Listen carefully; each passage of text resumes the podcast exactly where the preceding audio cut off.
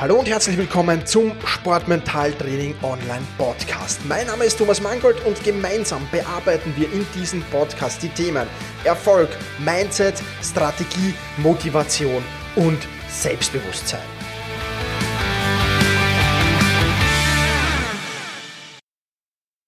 Hallo und herzlich willkommen zu dieser Podcast-Folge. Mein Name ist Thomas Mangold und ich freue mich sehr, dass du mir auch heute wieder in dieser Folge dein Ohr leist. Wann ist es eigentlich eine Fehlentscheidung? Das ist die große Frage, ähm, die sich hier stellt. Und ich meine damit nicht eine Fehlentscheidung eines Referees, eines Schiedsrichters oder eines, eines anderen, sondern wann ist es prinzipiell eine Fehlentscheidung? Und ich habe jetzt ähm, erst unlängst einen Klienten bei mir gehabt, und wir haben genau über das geplaudert und ich finde das extrem spannend, dieses Thema hier jetzt im Podcast aufzugreifen. Denn ähm, ja, Fehlentscheidung ist nicht gleich Fehlentscheidung, wie du in diesem Podcast noch erfahren wirst. Prinzipiell ist eines mal klar, wir treffen Entscheidungen wie Sand am Meer. Ja, wir treffen täglich viele, viele Entscheidungen. Ja, manchmal sind es sehr, sehr kleine oder relativ oft sind es sehr, sehr kleine. Manchmal sind es größere und ab und zu sind es ganz, ganz große Entscheidungen, die wir treffen. Dass da nicht alle richtig sein können, ähm, das ist einmal vollkommen klar. Ja.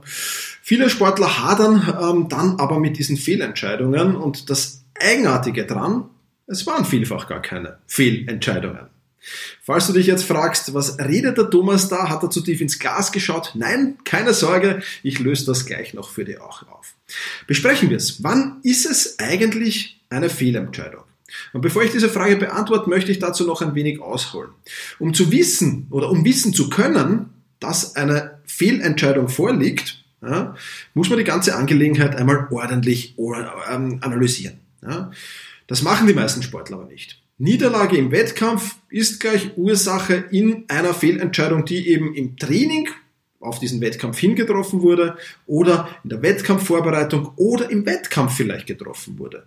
Nun, das mag so sein, aber das mag möglicherweise auch nicht so sein.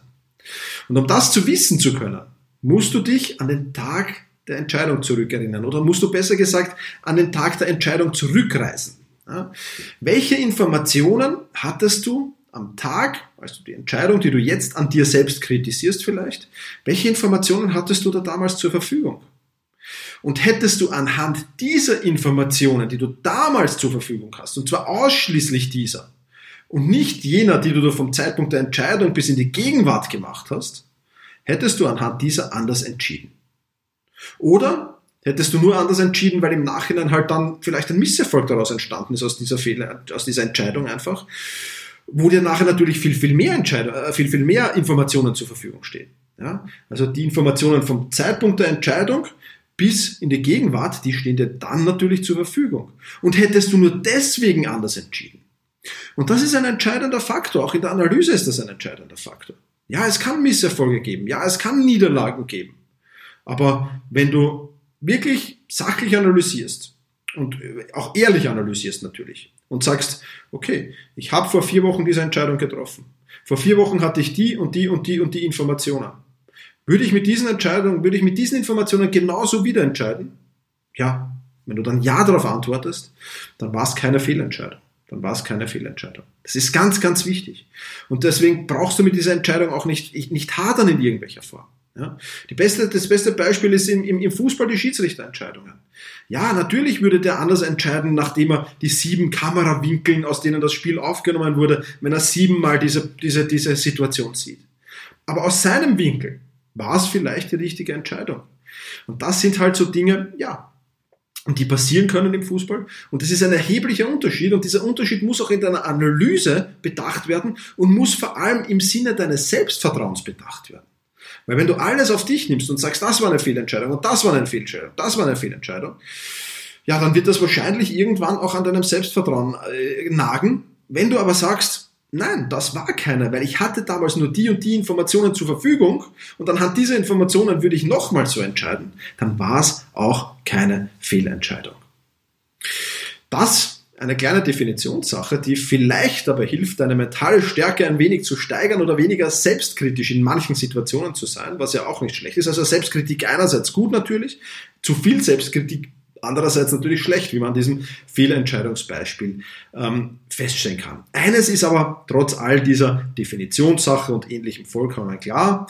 Nichtsdestotrotz ist es wichtig, alte Entscheidungen neu zu überdenken und zwar auch neu zu überdenken mit den Informationen, die ich bis jetzt in die Gegenwart gesammelt habe. Das ist mal ganz, ganz wichtig. Und wenn du das tust und wenn du das machst, dann werde ich, dann wirst du da sicherlich einige, einige ähm, Sachen besser machen und dann ähm, kann das sicher gut funktionieren, denke ich. Und ähm, ja, wie das funktioniert alles, das erfährst du in Folge 39, die heißt Null basiertes Denken und dort werde ich dir das alles genau erklären. Das soll es für diese Folge mal gewesen sein. Vielen Dank fürs Zuhören, push your limits und überschreite deine Grenzen. Viele weitere spannende Informationen rund um das Thema Sportmentaltraining, rund um deine mentale Stärke findest du im Bonusbereich zu diesem Podcast. Wenn du dich dazu anmelden willst, dann wechsle jetzt auf sportmentaltraining.online/bonus. Und wenn du denkst, dass eine Freundin, ein Freund, ein Vereinskollege, eine Athletenkollegin von diesem Podcast profitieren kann, dann sei doch so lieb und teile diese Podcast-Folge mit dieser Person. In diesem Sinne, vielen Dank, dass du dabei warst und push your limits, überschreite deine Grenzen.